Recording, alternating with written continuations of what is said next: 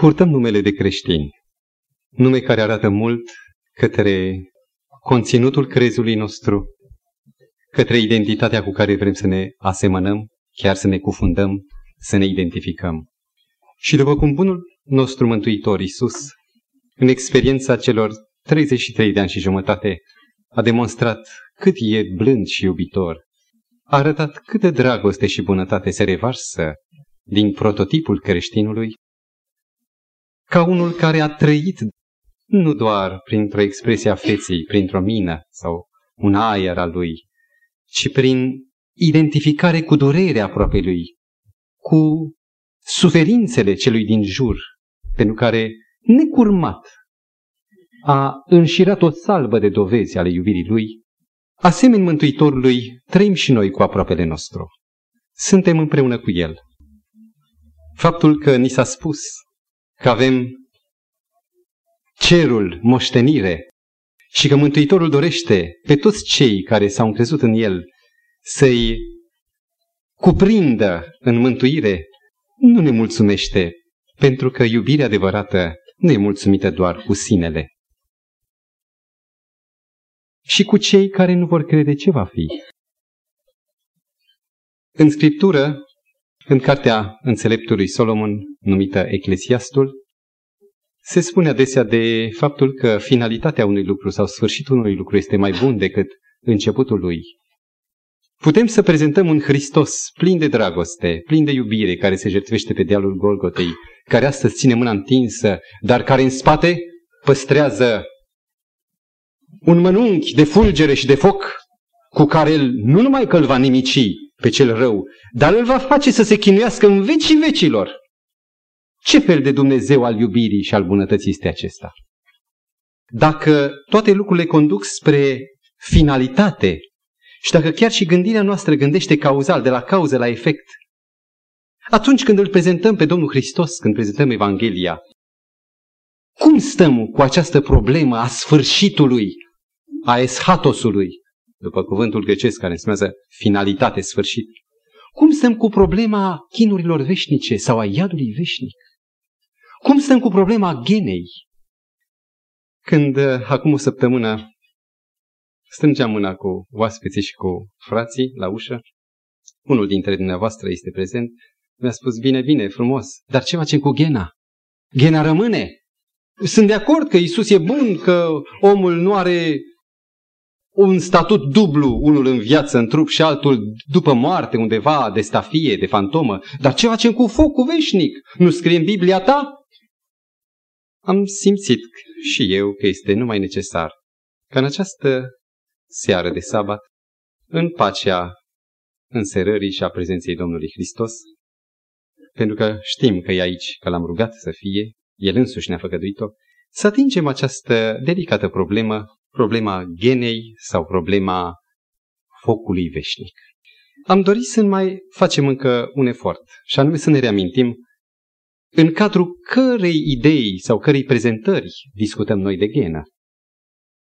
Noi nu suntem în paradis, într-un cenaclu al gândiriștilor și ne supărați de nimic, jucăm un șah, un joc, mutăm argument lângă argument și oricare ar fi sfârșitul, nu ne doare, pentru că suntem în paradis.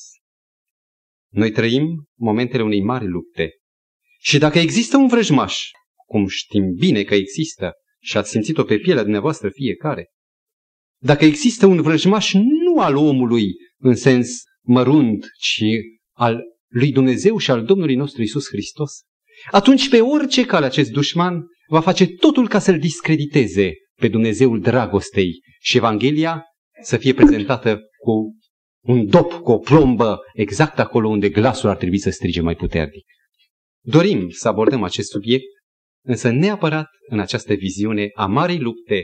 Și să nu uităm până la sfârșit că răspunsul pe care îl găsim în jurul acestui subiect, gena sau focul veșnic sau iadul, implică caracterul lui Dumnezeu, implică pe bunul nostru Mântuitor Iisus Hristos în mod deplin și ne implică și pe noi ca creștini. Căci dacă Dumnezeul acesta este atât de cumplit, eu nu mai sunt creștin azi. Vă amintiți că vineri seara trecută ne-am preocupat de fragmentul biblic din Evanghelia după Luca, capitolul 16, numit parabola bogatului nemilostiv și a săracului Lazar. Și o oră întreagă, cu ajutorul lui Dumnezeu, am dat o col acestei parabole și am ajuns în cele din urmă la constrângătoarea concluzie către care ne-au condus elementele și nu un gând prejudecat, că ceea ce prezintă Domnul Hristos cu Lazar care ajunge în sânul lui Avraam, cu bogatul care e chinuit, după toate elementele date atunci, nu putem să enumerăm, aceasta este o parabolă. Sunt convins că unii dintre dumneavoastră ați putea să mai nutriți gândul sau rezerva de unde știi că e o parabolă. Dar că totuși e o revelație și nu o parabolă. Și am dori, pentru că e vorba de un cuvânt simbolic, genă, pe care trebuie să-l înțelegem asemeni parabolei lui Lazar ajuns în sânul lui Avram, să recapitulăm și să conchidem în același timp ce s-a spus vineri seara trecută cu privire la rostul parabolei. De ce folosește Domnul Hristos în predica sa, unde vorbește foarte pe față, la un moment dat folosește o vorbire pe lângă, parabola, adică o pildă, o ilustrație. De ce folosește Domnul Hristos uneori parabole bizare pentru natura lui divină? Parabola nunții. Domnul și cerul nu cunoaște acest eveniment decât noi pământenii, spune Evanghelia. Sau parabola neghinei. Sau parabola acelui șiret și necinstit ispravnic care uzează de unele trucuri, unele tertipuri, ca să iasă bine în final la socoteala cu stăpânul său. Și Mântuitorul folosește asemenea parabole unele foarte puțin inspirate din puritatea cerului. Gândiți-vă și la parabola pescarului, pescarilor care scot și bune și rele, adică Evanghelia mântuiește și buni și răi, unii o iau și nu înțeleg așa. Mântuitorul, e un prim punct de concluzie la parabolă, folosește criteriile și dimensiunile omenești dimensiunile acestei vieți, cu bine, cu rău. Folosește activitatea omului ca să ilustreze lucruri veșnice, folosește gândirea, modul de a gândi a oamenilor, modul de a crede al oamenilor. Și s-a făcut dovada data trecută că în timpul Domnului Hristos, crezul general acceptat era că omul după moarte intră imediat într-o stare intermediară, nu într-un somn, cum zice Scriptura, ci într-un loc, fie într-un uh, mediu, o încăpere plăcută, fie într-una lângă un foc și așa mai departe. Vă amintiți? Și Domnul folosește toate acestea cu un singur motiv, pentru o singură motivație pe care o găsim în Marcu 4 cu 33, și anume, Iisus vorbea în multe asemenea pilde, și de desubt vine motivația, după cum ei erau în stare să-l priceapă. Mântuitorul folosea aceste dimensiuni omenești după cum erau oamenii în stare să înțeleagă. Și dacă la data aceea mentalitatea lumii era aceea, stabilită istoric, cu documente, Mântuitorul o folosește cu ce scop? Este un al doilea punct. Nu ca să dea învățături de doctrină, să stabilească doctrine în parabole. Vă rog, reținem, parabolele nu sunt pentru doctrină.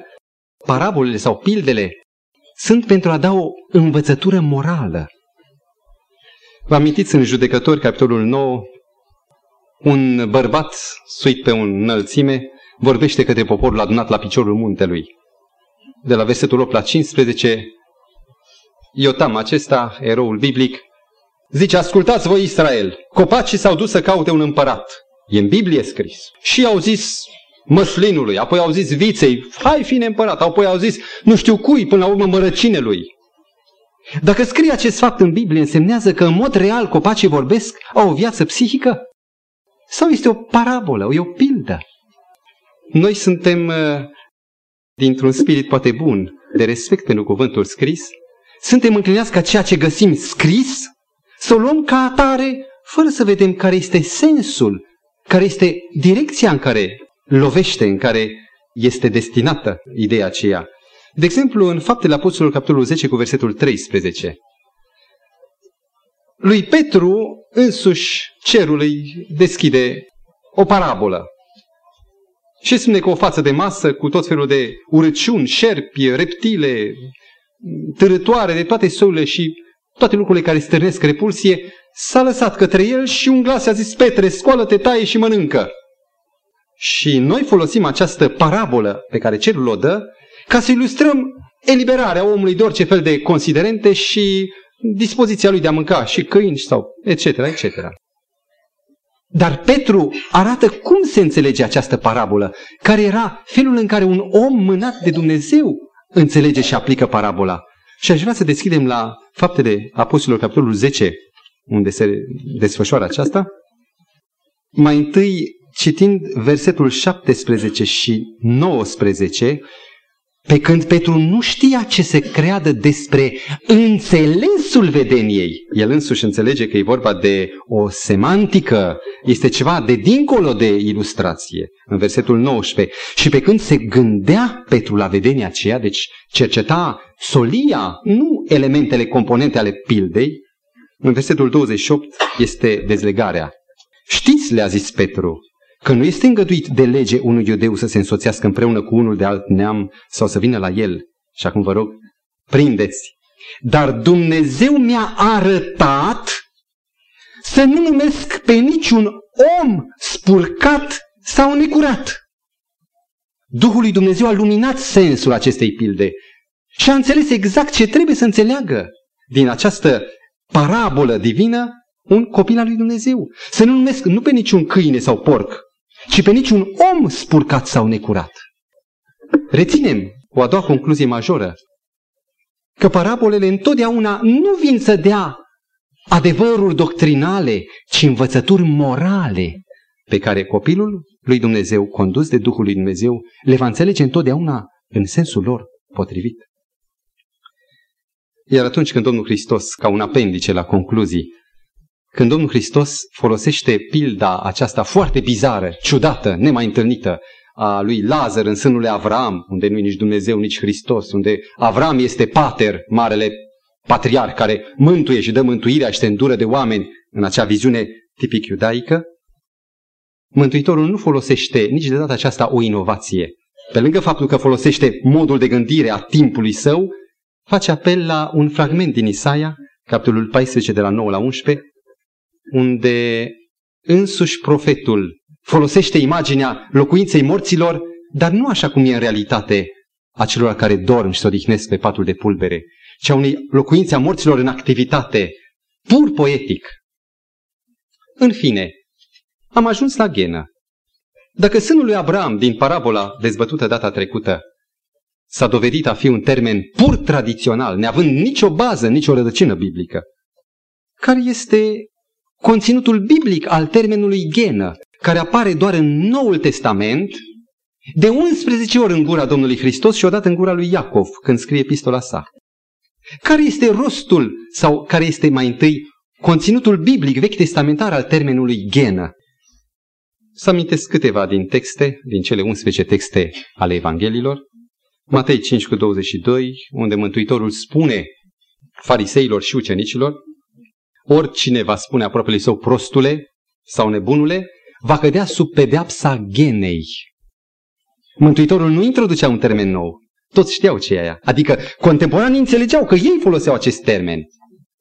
În 5 cu 29 și 30, Mântuitorul zice, dacă ochiul tău te face să cazi în păcat, fac o paranteză, oare ochiul te face să cazi în păcat? Ochiul mădular nevinovat, un analizator, un receptor de senzații, de stimul, de percepții. Și aici, în viața psihică, în cugetul omului, în inima omului, este aplecarea, înclinația, nu ochiul sau mâna. Cei care au înțeles literal și nu au înțeles vorbirea figurativă s-au mutilat. Nu dăm cazuri. Chiar unii care au nume vechi printre învățătorii creștinismului.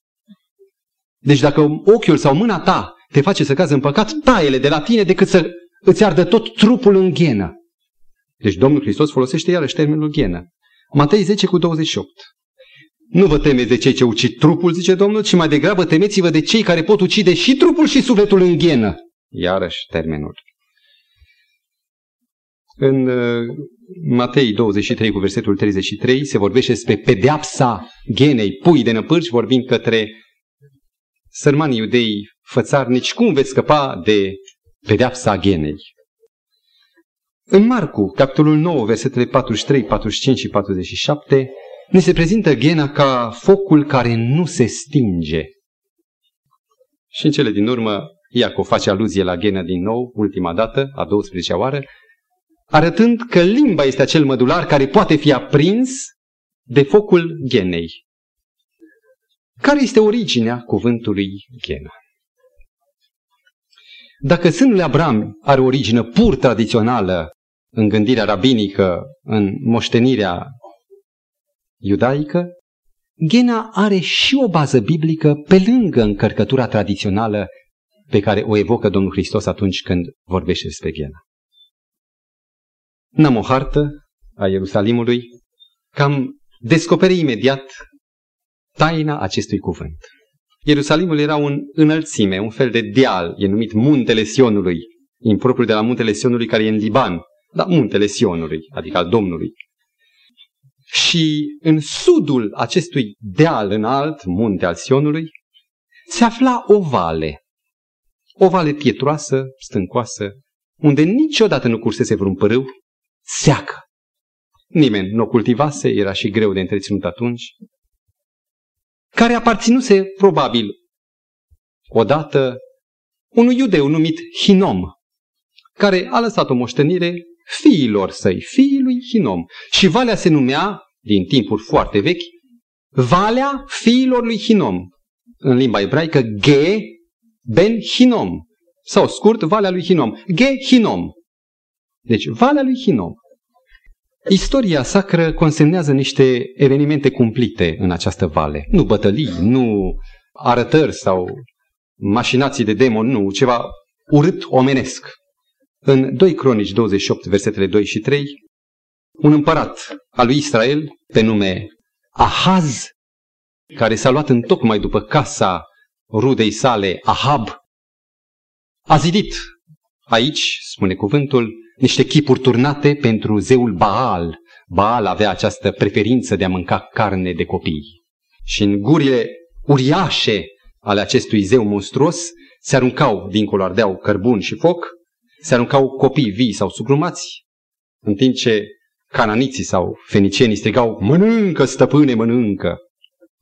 Și Ahaz, cuprins de idolatrie, ridică în valea, în Gehinom, un altar, chipurile acestea, și jertfește proprii săi copii, lucruri care le exprimă Dumnezeu uluitor, lucruri care nici nu mi-au trecut prin minte. O să întâlnim acestea în Ieremia, unde se vorbește puternic despre aceasta. Manase, în 2 Cronici 33 cu 6, în ciuda reformelor tatălui său Ezechia, continuă și mai apostaziat. Și aici aduce pe proprii săi copilași și arde pentru Baal lucru cumplit. Și cine săvârșea aceasta? Tocmai poporul ales al lui Dumnezeu, acel trezorier al adevărurilor sale. Și în sfârșit, Dumnezeu ridică și un rege bun pe Iosia, care la 2 împărați 23 cu versetul 10 ne apare că în reforma lui generală pângărește cu cadavre, cu lucruri cârboase pângărește aceste locuri numite sfinte, consacrate zeilor, idolilor, în această vale, fiind și un loc unde se aducea focul, unde se jertfea propriu-zis, numit locul focului. Vă rog, rețineți, în Gehinom apare și Tofet. Numele Tofet în ebraică însemnează locul focului.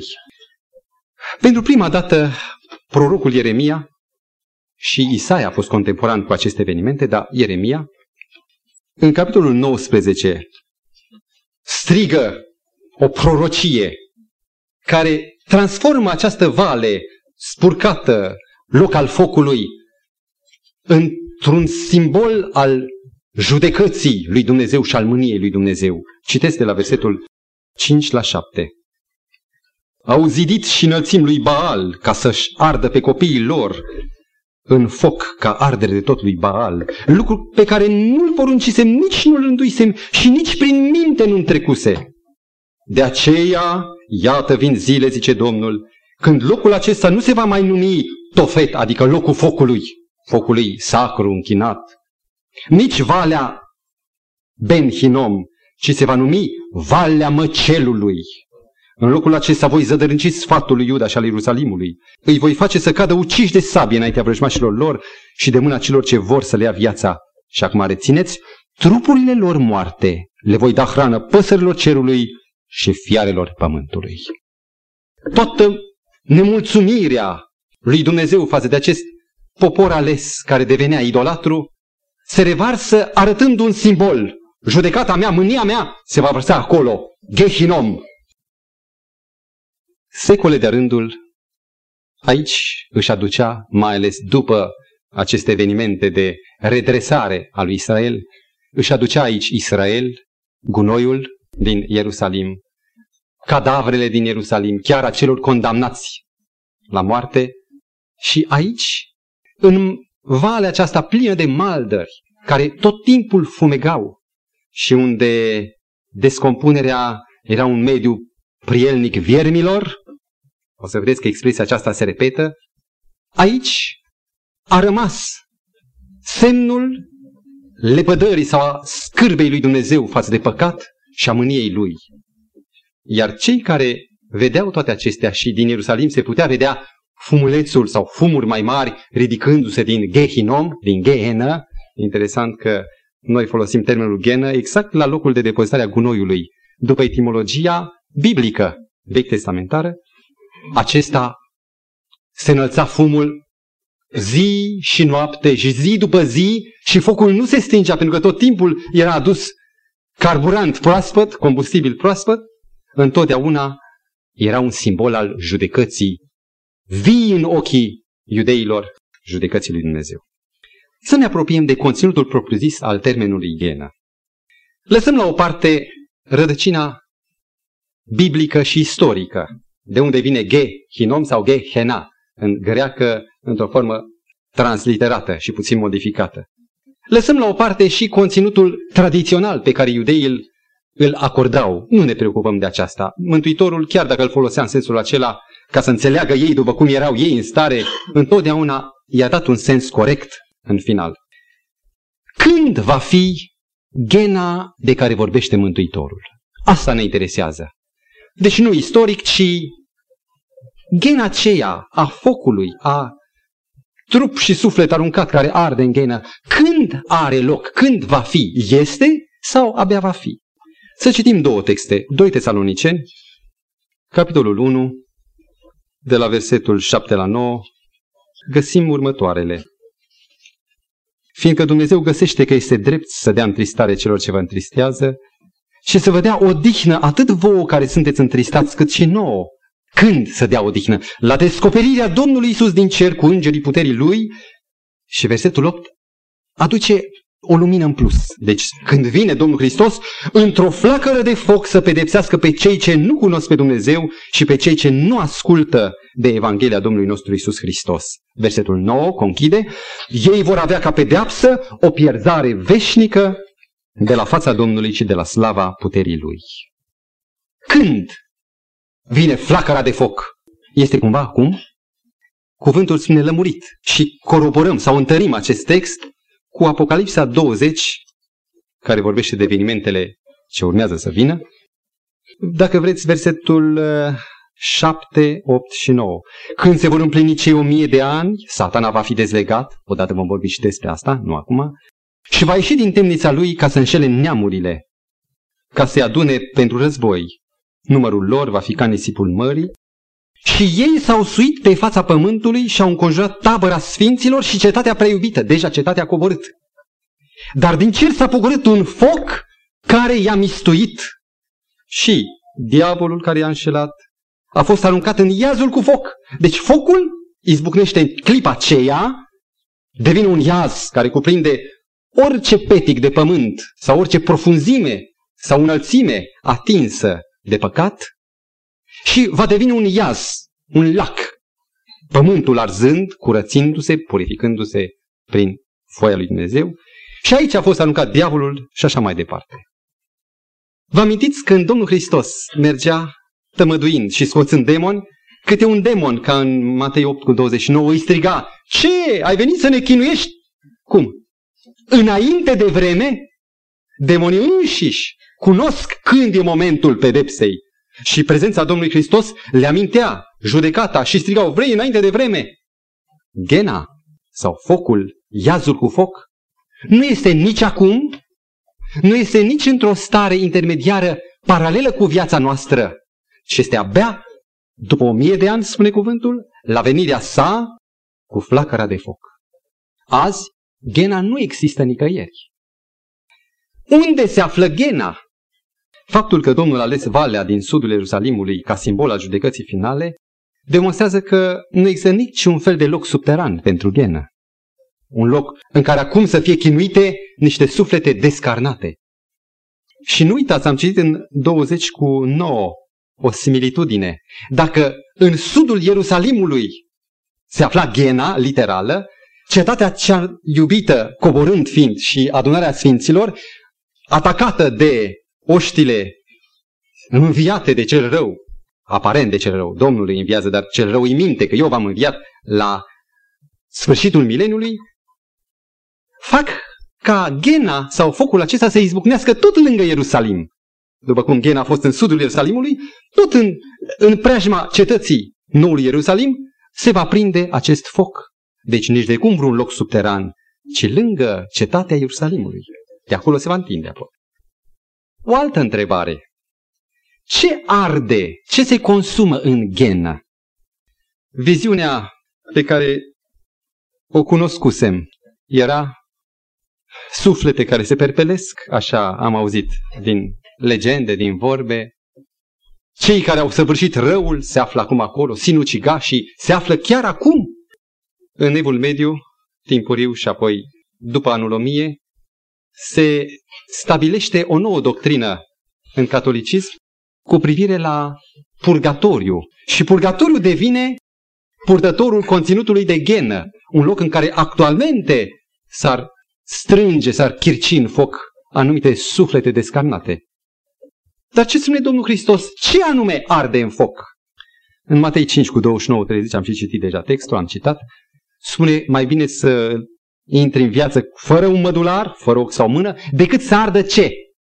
Tot trupul în foc, iar în Matei 10 cu 28 scrie, temeți-vă mai degrabă de acela care poate să ardă în foc și trupul și sufletul.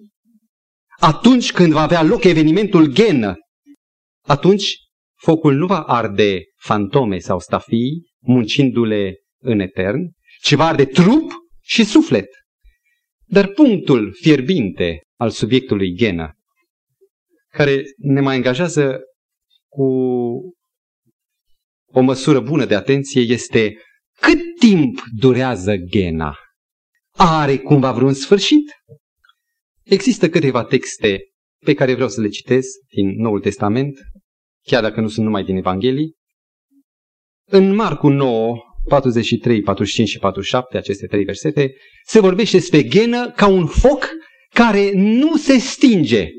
Și cineva îți spune textul în față și spune ce vrei mai mult decât atât? Focul acesta este inextinctibil. Nu poate fi și nu va fi în veci stins.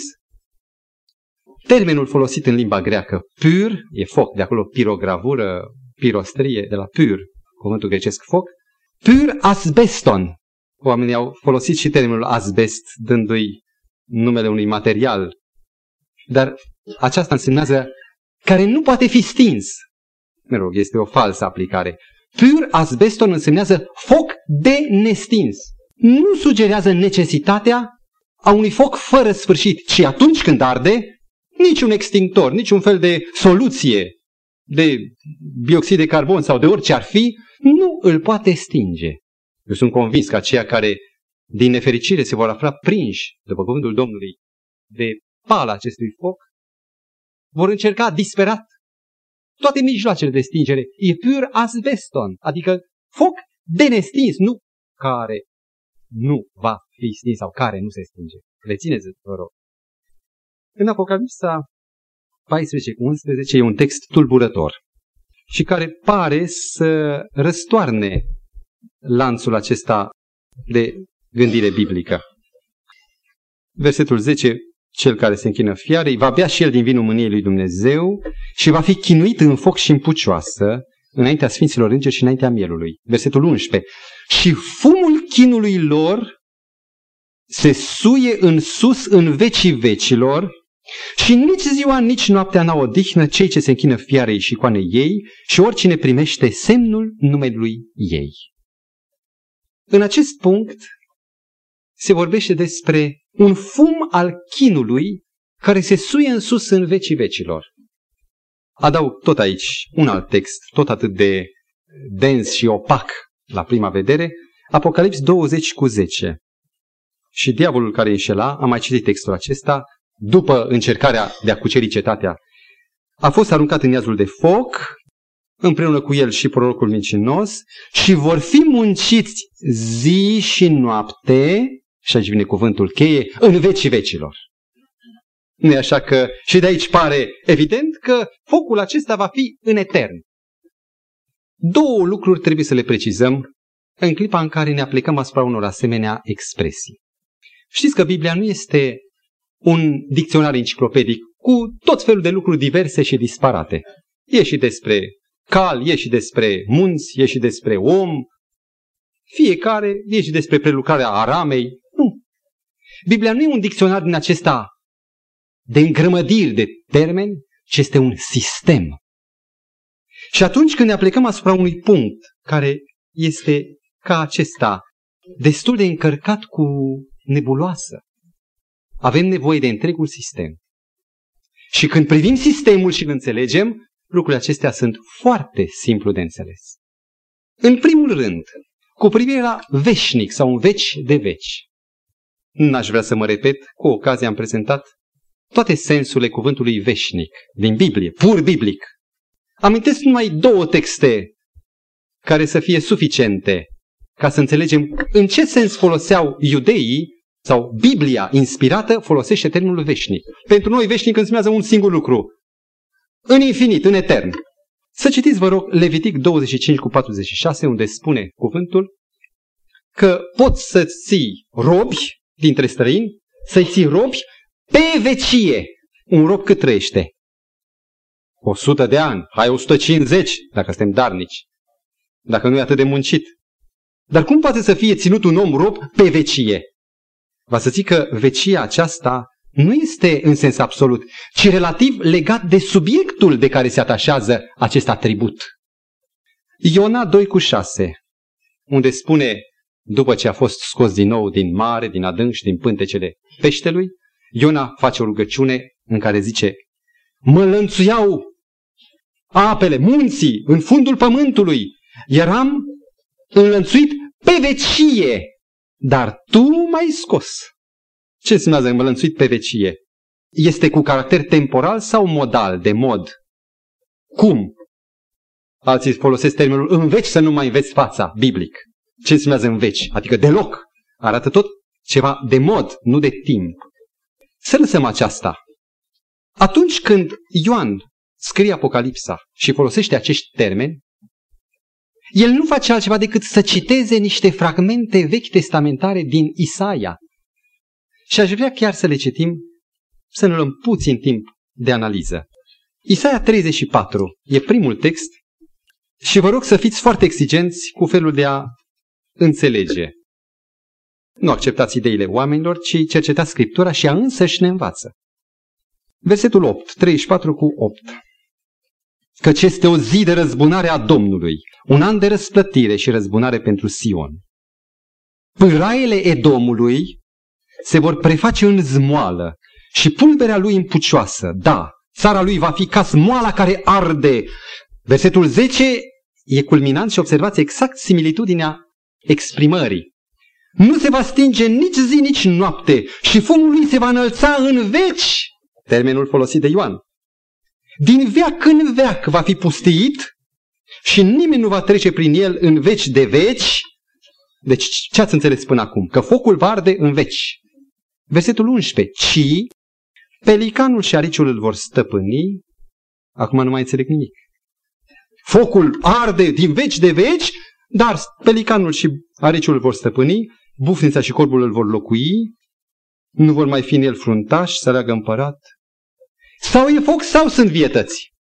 Știți că celula, viața, proteina se coagulează, albuminele se coagulează la o anumită temperatură. Și unde e foc, sunt mii de grade, nu rezistă niciun fel de viață. Cum adică foc veșnic va arde concomitent cu pelicanul, ariciul? În ce sens este folosit cuvântul foc veșnic care nu se stinge? Dacă mergeți astăzi în părțile Edomului, probabil Iordania, o să vedeți Edomul că nu arde.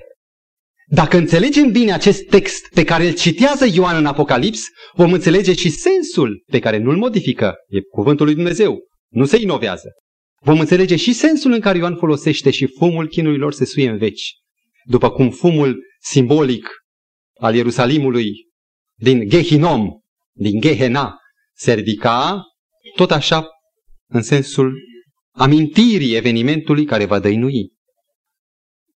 Un alt text delicat. Marcu 9, 44, 46 și 48, unde ni se spune că, nu uitați, suntem la subtitul Cât timp durează ghena, unde ni se spune de focul genei care nu se stinge, unde viermele lor nu moare și focul nu se stinge. Și se rea această expresie de trei ori. Vedeți, există un asterisc la versetul 44, o trimitere care zice, citește în Isaia 66 cu 24 și vei găsi exact aceeași expresie pe care o folosește prorocul Isaia. Când Domnul Hristos folosește această expresie unde focul nu se stinge și unde viermele nu moare, face aluzie la un fragment biblic. Acum, sau e foc sau e vierme. Nu pot coexista, ca și în Isaia 34. Nu pot coexista viață cu foc. E tot în sens figurativ, tot în sensul genei din sudul Ierusalimului. Să mergem la alte câteva elemente care construiesc de data aceasta. Se vorbește în Evrei 5 cu 9 despre mântuire veșnică. Sau în Evrei 9 cu 12, răscumpărare veșnică. Și în Evrei 6 cu 2, judecată veșnică. Ce însemnează o răscumpărare? Mă duc la locul unde s-a vândut un obiect, intru în tratative, negociez și ne înțelegem și îl răscumpăr. Este o acțiune, răscumpărare. Mântuire, sinonim cu eliberare, salvare, este și aceea tot o acțiune. Eu săr în apă, bun înotător și îl salvez. L-am mântuit, l-am scos. Judecată. Judecata este iarăși o acțiune, sunt verbe de acțiune. Se desfășoară un proces. Când spune cuvântul Bibliei mântuire veșnică, judecată veșnică, are cumva înțelesul de proces care nu se mai termină. Domnul ne va mântui și nu termină și tot ne va mai mântui și tot nu termină. Sau se referă la efectul mântuirii, la efectul judecății, la rezultatul răscumpărării. Evident, deși sunt verbe de acțiune, noi înțelegem corect ce însemnează mântuire veșnică, care dăinuiește în veci, judecată veșnică care este irevocabilă nu procesul fiind veșnic, ci efectul veșnic. Oare focul veșnic poate fi folosit în același sens? Nu cumva voi, care tălmăciți Biblia cum vă place, să gândească cineva, luați cuvintele, le suciți, faceți încolăciri ca să demonstrați ceea ce nu se poate. Nu vreau să vorbesc eu. Vă rog deschideți la epistola lui Iuda, pagina 1204, și să citim versetul 7 care este suficient de limpede, confirmând că Biblia ne învață, nu noi, înțelepciunea noastră, nu Biblia. Citesc. Tot așa Sodoma și Gomora și cetățile din prejurul lor, care se deduseră și ele la desfrâu, ne stau înainte o, ca o pildă, și acum vă rog să nu uitați niciodată versetul acesta, suferind pedeapsa unui foc veșnic. Sodoma și Gomora, suferind pedeapsa unui foc veșnic. Am văzut o fotografie luată de pe malul Mării Moarte. Presupusul loc se află la atâția metri în profunzime în mare. Acolo se află și cealaltă cetate. Niște expediții ar fi lăsat niște batiscafuri să cerceteze locul. Au găsit urme de civilizație, exact cum scrie în Biblie. Arde astăzi focul la Sodoma și Gomora sau este apă? Foc veșnic nu însemnează un proces de ardere veșnic, ci foc cu urmări veșnice. Acestea sunt demonstrații ale Scripturii. Biblia vorbește așa, iar cele care sunt descoperite trebuie să le păstrăm, iar cele care sunt mai greu de înțeles, să nu le tălmăcim decât pe baza ceea ce este descoperit lămurit. În acest sens trebuie să se înțeleagă pedeapsă veșnică, adică pedeapsă cu urmări veșnice, păcat veșnic, cum spune în Marcu 3 cu 29, păcat cu urmări veșnice, nu păcătuire în veci de veci. Și pierzare veșnică, adică pieire irecuperabilă. O întrebare dintre cele ultime. Care e lucrarea acestui foc? Este să chinuiască în veci sau să nimicească în veci? Categoric, cuvântul spune că va fi suferință, va fi chin. Evident, un foc e un foc, nu e o glumă. Când spune că a ieșit un foc și a mistuit, spune că a fost realmente un foc. Dar scopul, chiar dacă este prin durere, nu este chinul veșnic. Să cercetăm. Termenii folosiți în Evanghelii pentru lucrarea focului sunt termenul apoleia și olesros. Apoleia înseamnă distrugere, nimicire, ca în Roman 14 cu 15, pieire, ca în Ioan 3 cu 16, ca niciunul să nu piară. Pieire, nu chinuire veșnică, pieire.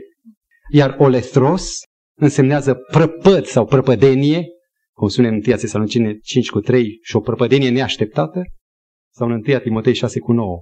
Olethros mai însemnează ruină și pierzare. Mai faceți un efort, deschideți Apocalips 20 cu 9. Și citiți ce face focul.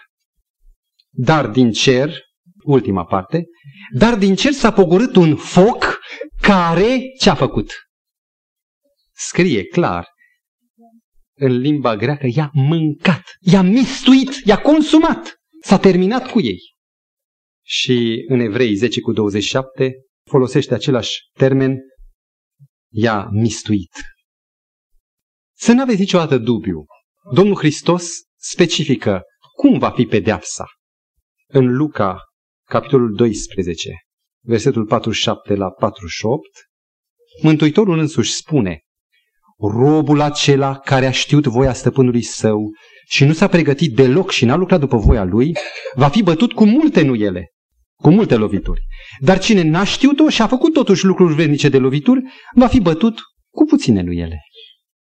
Focul acesta nu este un infinit de chin, ci este după mărimea carburantului păcat, după mulțimea păcatului adunat asupra ta, mai lung mai multe lovituri sau mai scurt? Însă cea mai deosebită descoperire cu privire la capătul acestui foc este în Apocalipsa, capitolul 20, cu versetul 14. E punctul de vârf, aș putea spune, și 21 cu versetul 8. Să le citim aceste două texte care ne-au adus la capătul dezvoltării acestor gânduri. Apocalips 20, versetul 14 și moartea și locuința morților au fost aruncate în iazul de foc. Ei, acum pe noi mă interesează să știu ce este iazul de foc. E acel foc în etern? Și aici spune, iazul de foc este moartea a doua. Citim și 21 cu versetul 8. Dar cât despre fricoși, necredincioși și așa mai departe, partea lor este în iazul care arde cu foc și pucioasă, și aici explică, adică să nimeni să nu creadă că e vorba de chinuri cu vaete și auleuri în veci de veci, care adică este moartea a doua. Noi știm foarte bine ce e moarte. Cunoaștem și cei care vor fi martori, sunt chiar dintre aceia care au gustat moartea. Știu că moartea este opusul vieții, e nimicirea, e desfințarea vieții. E încetarea oricărei forme de viață. Și imaginați-vă că moartea a doua spre subiect de cea din tâi este o moarte din care nimeni nu se mai întoarce. Dacă din aceasta înviază și bun și răi, unii pentru viață, alții pentru judecată, din moartea a doua nu mai este întoarcere.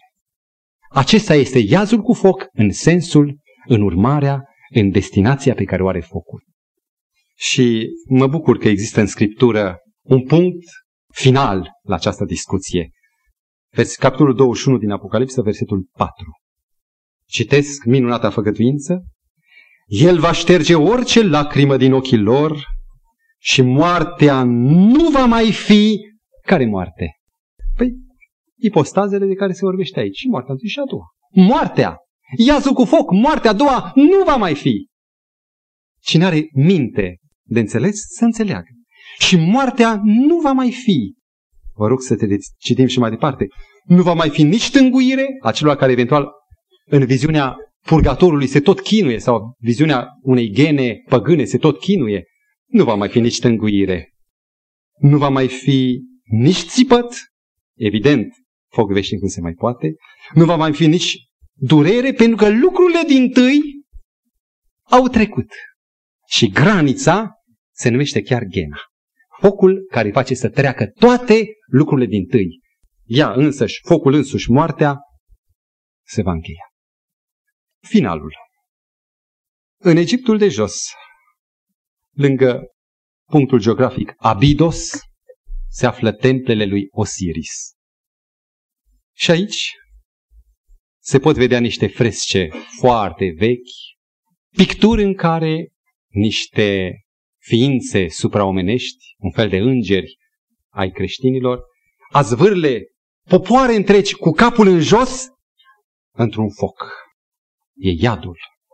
Zoroastru în uh, Zendavesta, în învățătura persană dualistă, vorbește despre un foc veșnic cu torturi veșnice. Așa era Dumnezeul persan. Dumneavoastră, de partea cui sunteți? Nu mai dau alții din lipsă de timp. Ai acestor învățători și acestor teze păgâne sau de partea Domnului Hristos care spune și moartea, iazul cu foc, nu va mai fi. Tertulian, în anul 200, în lucrarea sa despre viziuni, vorbește despre bucuria pe care o vor resimți mântuiții privind alături la un stânjen pe cei nenorociți, condamnați veșnic, chinuindu-se în veci de veci. Și spune că privirea acestor nenorociți în chinuri va smulge izbucniri noi de cântări și de veselie din gura neprihăniților. E posibil?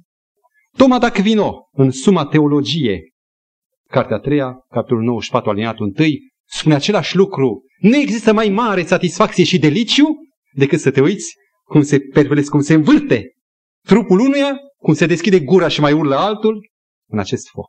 E posibil? Unde-i Dumnezeul dragostei noastre? Unde-i Dumnezeul creștin? Aici este o anti-evanghelie. Este un diavol care încearcă să urățească pe Dumnezeu. Mântuitorul a promis că lucrarea sa va fi de a nimici păcatul, cum scrie în Evrei 9 cu 26. Cum nimicește păcatul? Cum așează un pământ nou și un cer nou, cum spune în 2 Petru 3 cu 13? Dacă în univers rămâne o rană deschisă, care doar confirmă un Dumnezeu neputincios de a o curma cu păcatul.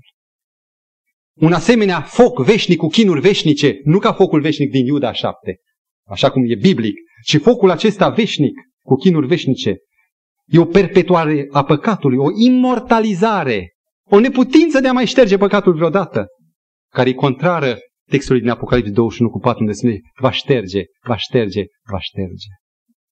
Observați că această învățătură atacă principiul divin al dragostei, care este trăsătura fundamentală a lui Dumnezeu.